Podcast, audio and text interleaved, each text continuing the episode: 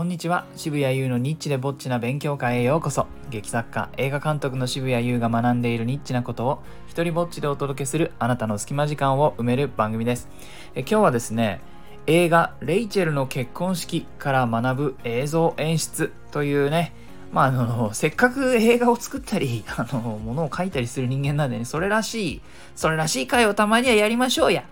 あのー、最近はですね、僕あの、鳥スタジオというところで、あの、英語演技クラスというのを教えるようになったんですね。なので、その日本の俳優さんで、えー、英語で演技をこうできるようになりたいと、ハリウッドで活躍したい、その海外ドラマに出たいっていう人たちがですね、集まって、まあ、英語であの演技をして、そしてできればですね、そのシーンのディスカッションとかも、こう英語でやったり、演出の指示とかも、あの、英語力の高い人たちには英語で出したりするような、あの、環境を、まあ、作っているんですけれども、まあ、その関係上そのテキストがもちろんそのハリウッドの映画とかを使っているので、えー、割としっかりもう あの毎月2本ぐらいこうしっかり見ないといけなくてその結果あの勉強になっているんですね。でレイチェルの結婚式っていうあの映画別に最近の映画でも全然あのなくてこれいつ頃かな、えー、2008年だからもう結構前ですね。えー、で、まあ、簡単なあらすじをちょっとじゃあこの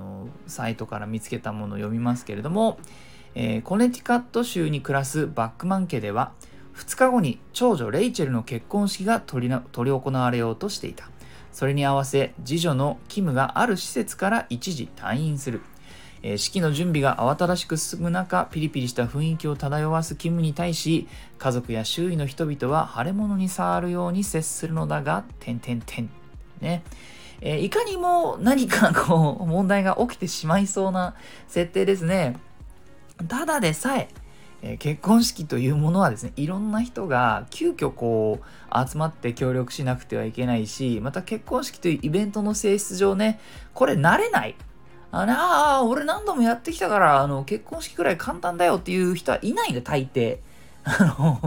大抵そんなの何度も再婚する人とかもいますけど芸能人とかでね。えー、でも大抵の人は1回、多くても2回とかでしょうよ。で1回目の時なんか分かんないことばっかりだから、あのー、そりゃ意見もぶつかったり、ここどうすんだみたいにしてね、途方に暮れたりするわけですが、そんな中ですね、このストーリーでは、えー、家族の一員がですね、あのドラッグの施設から帰ってくるわけです。で、レイチェルの結婚式っていうから、レイチェルが主役かと思いきや、その妹のキムっていうのがいいんですね。そのキムちゃんが、えー、ドラッグの施設に、まあ、出たり入ったりして10年ぐらいずっと出たり入ったりしてね。それでお姉ちゃんの結婚式だからって言ってこう、まあ、そこに参加しに来るわけです。もういいですよね設定がね。あのー、僕はこうなんか人が集まるイベントに向かっていくお話っていうの結構好きで、え舞台とか作る時は何に今回は向かっていけるだろうっていうのを常に考えて作るんですけれどもまあ、そんな中この作品からあの非常にね学ぶああそうかこういうやり方自分は逃げちゃうなとかいやなかなかこれは勇気のいる演出だなとかね、えー、あ人のこう細かいことを表すのこれ上手だなとかね思ったことがあったんでいくつか紹介しようと思います。一つはですね、えー、いいなと思ったのがリハーサルディナーのシーンがあった。さあ、リハーサルディナー皆さんご存知でしょうか？ちょっとね、アメリカの文化を教えることもここの中に入っちゃうんですが、アメリカの結婚式というのは結婚式当日の前にですね、大抵は前夜なんですけど、リハーサルディナーというのをやるんです。であの主要な人物 あのメインのね家族の人たちとかが何をやって、え誰々が次これを持ってきてとか喋ってとかっていうのをリハーサルするんです。であの家族だけじゃなくてアメリカはあのブライズメイドとかあのベストマンだとかっつってあの新郎の方には45人あの男友達がね集まってででと新婦の方にもそうやって45人集まってってねその友達とか家族とかあのがそれ協力するんですよね。で、えー、そのみんな集まった人たちでリハーサルをしてその後みんなでご飯を食べるっていう時間があるんですよ。これリハーサルディナーって言うんですね。で、これがそのレイチェルの結婚式の中でも、あの一つのシーンとして取り上げられてるわけです。で、このシーンがさ、いや、長かったんですよ。普通だったらなんか飛ばすようなそれまでに誰だっけこれとかいうような人のスピーチとかねのだったら僕が脚本を書いてねちょっと演出しようとするとこういうところってなんか喋り出しでちょっと次のあのシーンに飛ばしちゃったりとかカットしちゃうんですよね自分だったら。あの、うん、ここ面白くするのって難しいなとかね。あのそれまでに登場したんだかしてないんだか分かんないようなキャラクターがしかも一堂に座っててこう順繰りねおめでとうのスピーチをやってくんですよ。で最初見てるうちはいやお前誰だよと。知らないよ。さっきちょっと横切った程度のキャラクターが結構な尺喋るんですよ。これがあの最初は退屈だったんだけれどもだんだんその場の雰囲気になんとなくこう自分も馴染んできてですね聞くようになってくるわけです。なのでその登場人物しか知らないね例えばレイチェルあなたが小学校の時にこんなこと言ってたわよねみたいなのとかをほじくり出して言うとかねその話のメイン筋にかか全然関わってこないようなことばっかりずっと続くんです。で、まあ、でもなんか結婚式ってそういえばこんな感じであの自分が知ってる人だと思ってね、えー、参加しても全く知らないことを結構他の人たちが言ってくるっていうあの雰囲気を再現しててしかも長くね再現しててああなんだかだんだん俺もこの人たちを知ってるような気分になってくるわけです。えー、そのね演出が上手ででしかもですねこのまた長くした理由がただ単にそれを体験させようっていうだけじゃなくて、えー、このトラブルメーカーであるキムですね。そのドラッグの施設から一時、えー、帰ってきているキムのスピーチの番もおそらくあるだろうで それまでのストーリーの流れであのきっとろくなことを言わないんじゃないかっていう感じなわけです。それがもう前提としてあるわけですね。なので、まあ、まあ、あの、普通だったらそのキムのスピーチに、なんか、ワン、ツー、スリーぐらいで言っちゃいそうなところを、まあね、4人も5人も、しかも1人それなりの長さ喋るってやって、ようやく、あの、キムが自分の番が回ってこないから、そのマイクを奪ってですね、えー、お姉ちゃんへの言葉をこう、喋るっていうのをやるんですよ。で何かひどいことが起きるんじゃないかっていう風な予想を観客にさせた後っていうのはそれをできるだけあの引っ張るとその分、まあ、良くも悪くも観客の中にストレスを作ることができますよね、えー、そういうね二重に上手な演出だったんではこれ普通だったら長くすることっていうのは観客を飽きさせてしまう可能性があるからリスクが高いんですけれども、えー、二重にうまくあの機能していたなというふうに思いました。あとね、もう一つ、これもいいシーンだったなと思ったシーンがあったので、紹介したいんですけれども、レイチェルのお父さんと、まあ、レイチェルの夫となる人、この2人がですね、えー、まあ、皿洗い機の使い方、ディッシュウォッシャーですね、皿洗い機の使い方で あの、戦うシーンがあって、えー、そのお父さんがですね、皿洗い機の中にこういろいろこうなお皿を並べていくんですよね。で、アメリカって大抵あのカウンターの下に皿洗い機がもう備え付けてあって、で、そこを開けてね、入れてる様子を見た、その義理の息子義理の息子となる人物がですね、えー、言うわけです。ちょっとお父さんそんな入れ方だと、えー、スペースが無駄でね、あのやりようによってはもっと入りますよって言うんですよ。で、あの、まあもちろんその、すごい敵意むき出しとかじゃ全然ないんですけれども、そのお父さんの方が、言ったなみたいな感じになって、えー、これがですね、じゃあ勝負しようっていうシーンになるんです。いや、面白かったな、これ。あの、それまでね、ずっとね、このお父さんのキャラクターが温厚でね、えー、で、キムが帰ってきて、結構わがままやり散らかすんですけど、それについて全部、あの、OK するんですよ。で、それもレイチェルから見ると、ね、気に入らないわけですよ、お姉ちゃんのレイチェルからするとね。なんであの子の言うことは全部聞くのと。私の結婚式なのよみたいな問題がそれまでも起きてて、それも、まあまあまあみたいな感じでお父さんがこうなだめるっていう。ずっと見てきてて、で、映画の半分くらいの地点で、このディッシュウォッシャーのね、皿洗い機のこと言われたタイミングで、なんだと？みたいな感じになって、よく言うじゃないですか、あの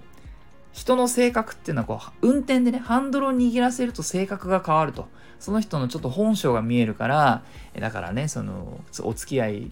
を真剣に考えてる人とは一緒に一度運転をしてもらうといいよなんてねあのよくアメリカでは言ったもんですけれども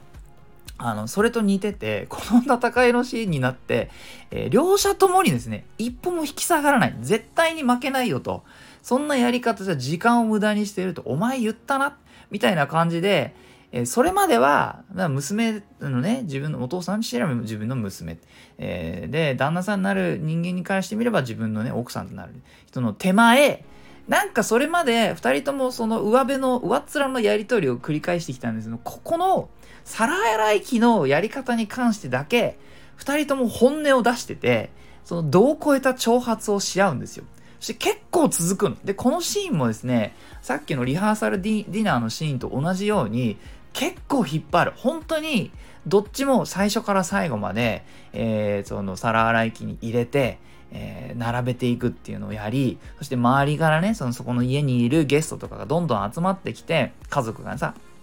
えっと、あの、応援するわけです、どっちも。で、一人タイム測って、で、あの、音楽を弾ける親戚かなんかがいるから、そのバイオリンのね、えー それをだ持ってきてで、タイムリミットがどんどんなくなると、その音楽がね、速くなっていくみたいなことまでやり出して盛り上げるわけですね。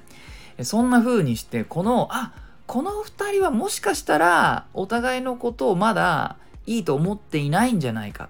えー、なんかそれまでちょっと、強いこと言えなかったけどこの、えー、戦いこの勝負という範囲の中では本音が出てしまう。少しそのお互いどう思ってるかっていうのがはみ出てしまうっていうのを、えー、表現する素晴らしい、えー、シーンだというふうに私は思ってですね。いやーこれなんだろうな。なんかねいい映画だったかって言われるとうんなんかちょっとこうストレス感じてる時間の長いねえー、ヒヤヒヤするハラハラする映画なんですけどなんか見終わって、えー、1ヶ月とか経ってもあのシーン本当に良かったなとかなんかあの人たちのねあの家族バックマン系に巻き込まれてね あの一つの結婚式の流れを追いかけたなっていうような気分にさせる、えー、映画なんですね。えー、じゃあ最後にもう一個。あのこのレイチェルと,、えー、とキムの2人はですねあのお母さんに対して特別な思いがあるようででどうやらねご両親は離婚しててですねそれぞれ別々のパートナーがいてですね、えー、それもこの結婚式で、まあ、4人全員集まるんですけれどもお母さんに2人ともねなんか愛情をそこまで注いでもらえなかった感じがあるんですよ。ちょっとドライなあの態度をとってしまうんですねお母さんの方が。すごく優しい感じに見えるんだけれどもあのもう結婚式当日ね最後まで残らず途中で帰っちゃうんですね。で、その途中で帰、途中っていうのはまあ一応式とか終わってるけれども、パーティーの途中ですね。パーティーの途中で帰っちゃうんです。で、それで2人とも、え、もう帰っちゃうの？って言ってお母さんのところに来るんですね。で、その後、その、お母さんとその、まあ、現在のパートナーですねとが車に乗って、えー、車がファーって出ていくんだけれどもそれをですねアン・ハサウェイこのキムを演じているアン・ハサウェイがね、えー、見送りに外に出るんですよ。で、えー、もうそのカットはアン・ハサウェイの後頭部がメインで映り込むのはその遠くに行っていく離れていく車のねライトが見えるんだけれどもそれはもうあのーフォーカスがアン・ハサウェイの後頭部に合ってるから車のライトの方はもうボケてるんですね。でもそのボケている車のライトがテールランプがですねこうフレームの中左にふーって動いたら、えー、それをそのカメラがパンして追うわけです。でそれが今度また右の方にふーっていってでアン・ハサウェイの後頭部で一瞬見えなくなって今度はアン・ハサウェイの後頭部の右側からライトがふーって現れてきてそれもパンして追うんですね、えー、そうやってしてえっ、とこの娘のキムがずっとお母さんの車のテールランプを目で追っているであろう瞬間を彼女の後頭部をずっと見ながら体験するんですよ。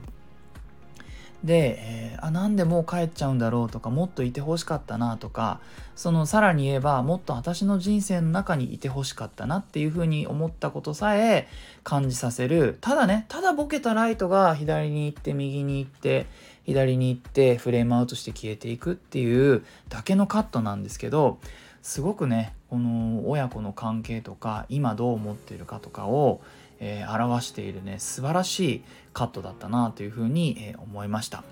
僕もですね、えっ、ー、と、来月9月の17日から自分の長編の映画を撮るんですけれども、こんなことをね、見て勉強しながら、自分の作品もね、いいものにしたいなというふうに思ったという話です。えー、いいなと思ったらハートマークをタップしたり、フォローしてください。Twitter もやってるので、よかったらそちらもチェックしてください。えー、このスタイフでも自由に使って OK、えー、と、それからね、上演料も全然いらないよという日本初の一人芝居コレクション、モノローグ集穴、そして第2弾となる狭間、これらも、えっ、ー、と、Amazon で好評発売中でございます。あの、僕のね、戯曲集、底なしこの大冒険、狼少年立花も大型書店とか Amazon で取り扱っています。えー、サイン本はオンラインショップしぶしぶ屋を検索してチェックしてください。えー、概要欄をに詳細を全部まとめてありますのでご覧ください。では、渋谷優でした。